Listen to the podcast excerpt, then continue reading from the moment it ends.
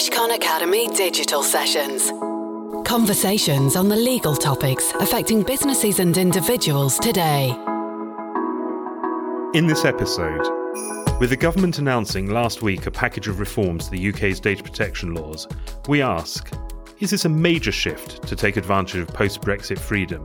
Or is it rather tinkering at the edges of the law in the knowledge that wholesale changes could risk our trading relations with Europe? We'll look at some of the key proposals and then step back and consider what they might mean in the round. Hello, and welcome to this Mishcon Academy Digital Sessions podcast. I'm Adam Rose, a partner and head of the data practice at Mishcon de Reya, and I'm joined by my colleague John Baines, Senior Data Protection Specialist. So, John, plans were announced last Friday in response to a government consultation end of last year. In headline terms, what do you think?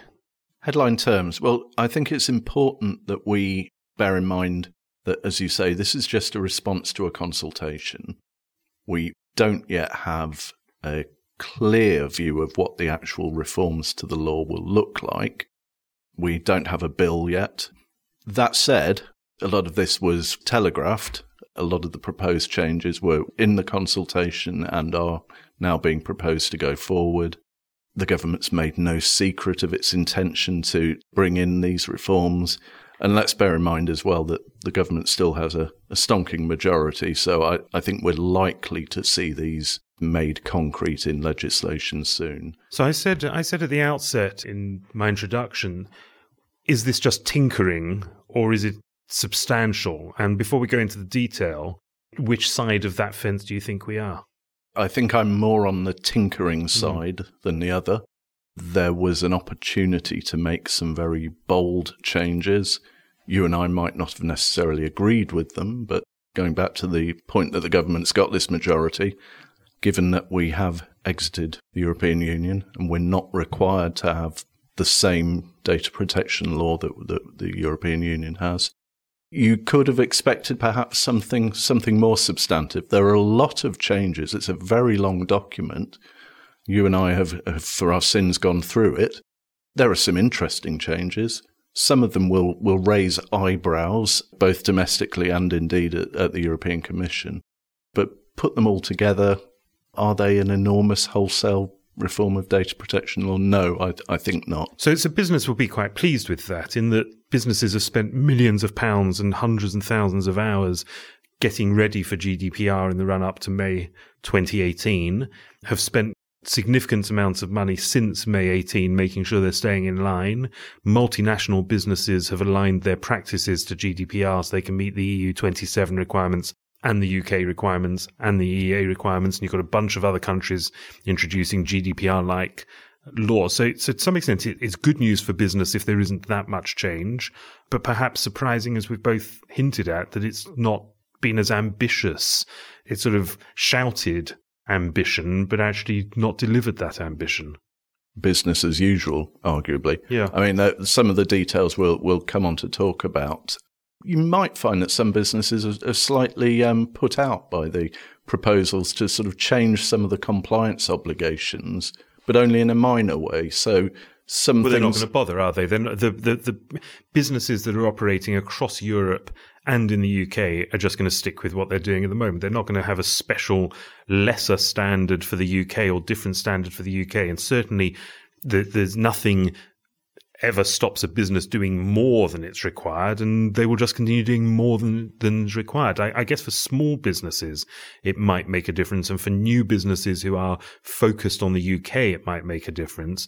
But any larger business, any organization trading in data, dealing in data across borders, will presumably just maintain their GDPR standards and keep an eye on what's going on here. But even if they're based here in the UK, looking at what Europe does, I imagine. So, in terms of the structure, there was a, I guess, before this came out, there, there was sort of always the thought that maybe the UK would say we're going to do away with GDPR, or, or in sort of lighter moments we might laugh and say, well, they'll call it the British Data Protection Act or something, and and and just stick a picture of the Queen on the front rather than the European flag. But but that isn't what's happening at all, is it? No, the, it's not said in express terms, but but throughout it seems clear that the UK GDPR will will remain.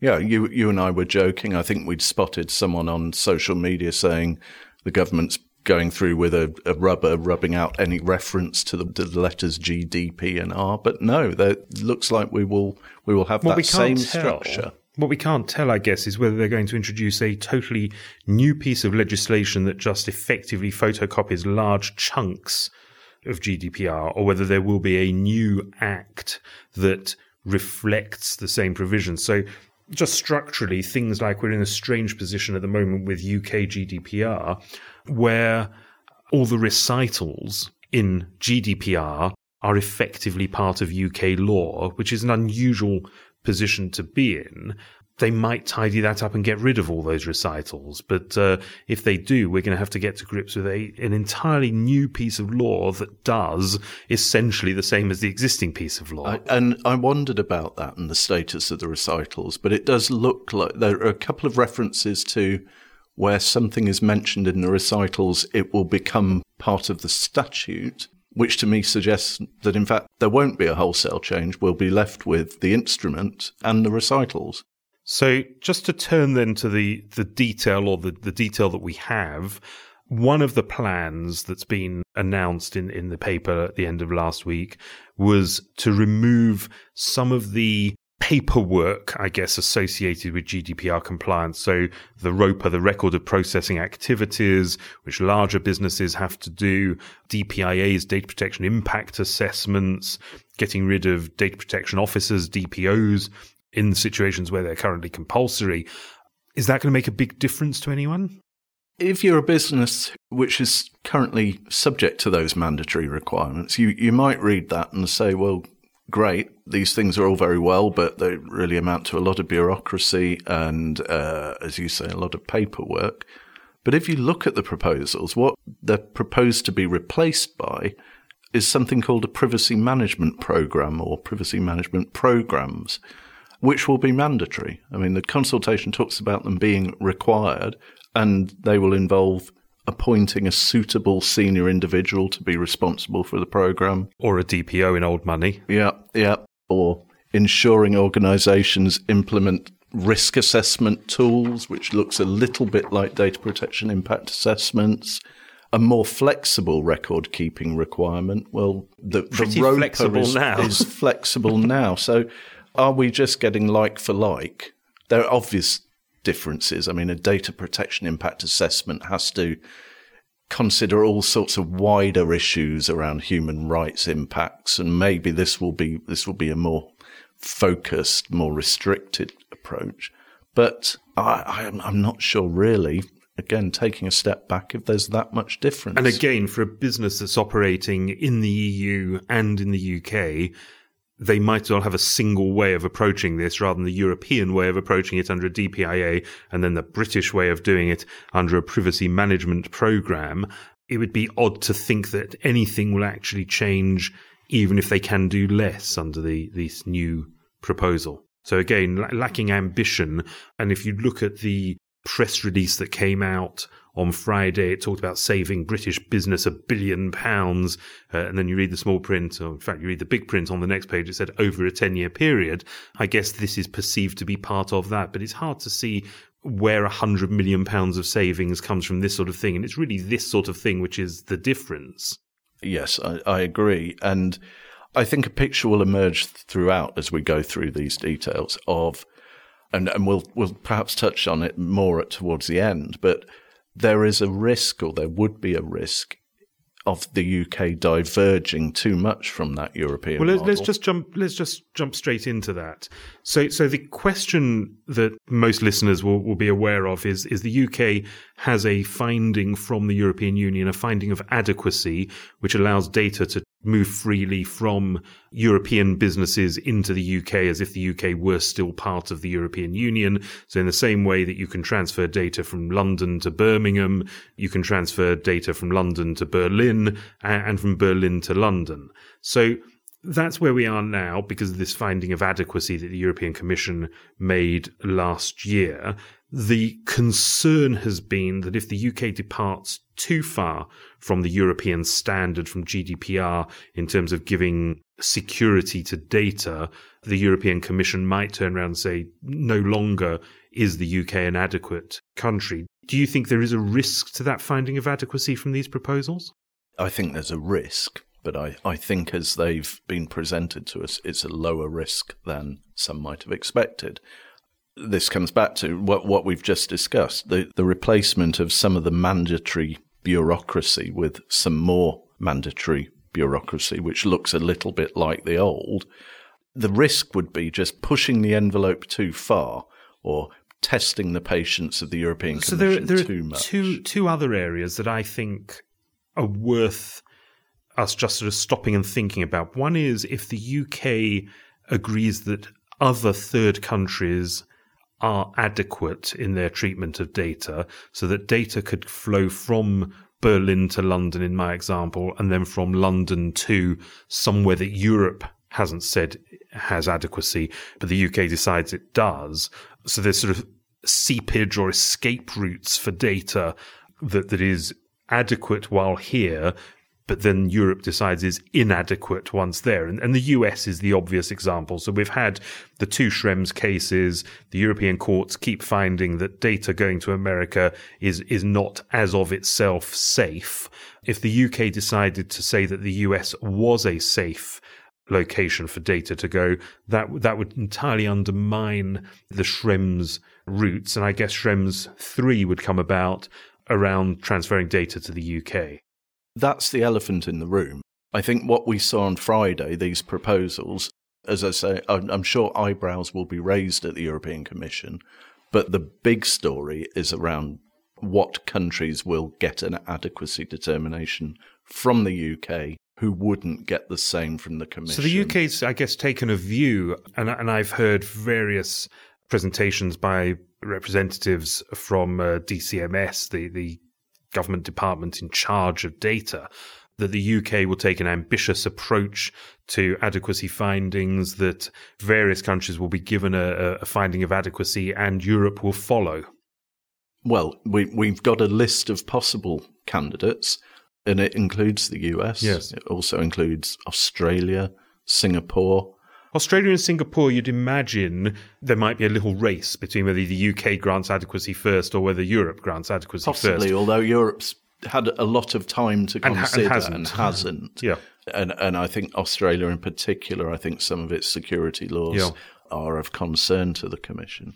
And that's really about its security services being able to access, which is which is one of the concerns about the US uh, uh, as well. So the the other area that, that I want to move us on to, which is an issue that's going to potentially affect adequacy, but is interesting, I think, in its own right, is around cookies and PECR, the Privacy and Electronic Communications Regulations, because while this reform has been held as a reform of data protection law, as listeners will know, there are really two areas of data protection law. There's GDPR, Data Protection Act type stuff, and then there's electronic marketing and cookies and all of those things under PECR, which, which runs in parallel. So quite a lot of the headline grabbing stuff is actually not data protection, pure data protection reform, but more PECA reform, PECR, for those wondering what PECR stands for, the Privacy and Electronic Communications Regulations. Yeah, yeah, we're sort of being told it's it's the end of annoying cookie banners. Hmm. Now, you and I know that the, the reason those annoying cookie banners are there is is not really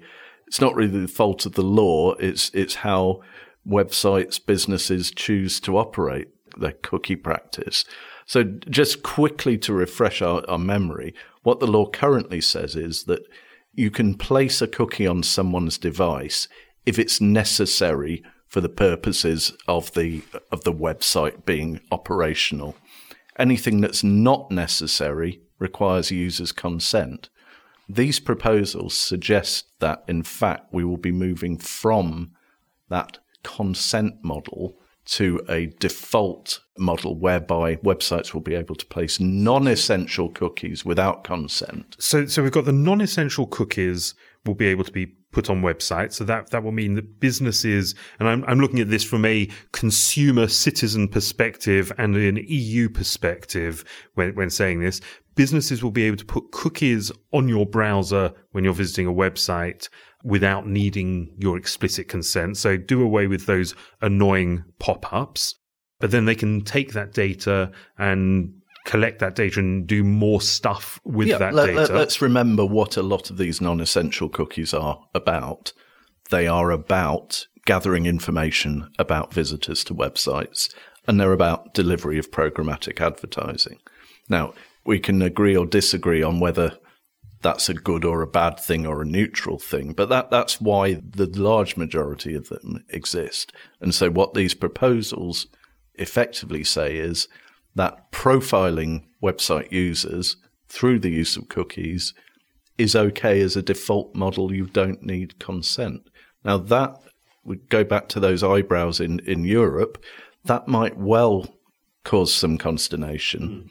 There's also a question about how you do that in a territorial sense. How, how do you have a UK website that allows or doesn't allow European visitors to get these cookies, but does allow UK ones. You're into the area of geo blocking.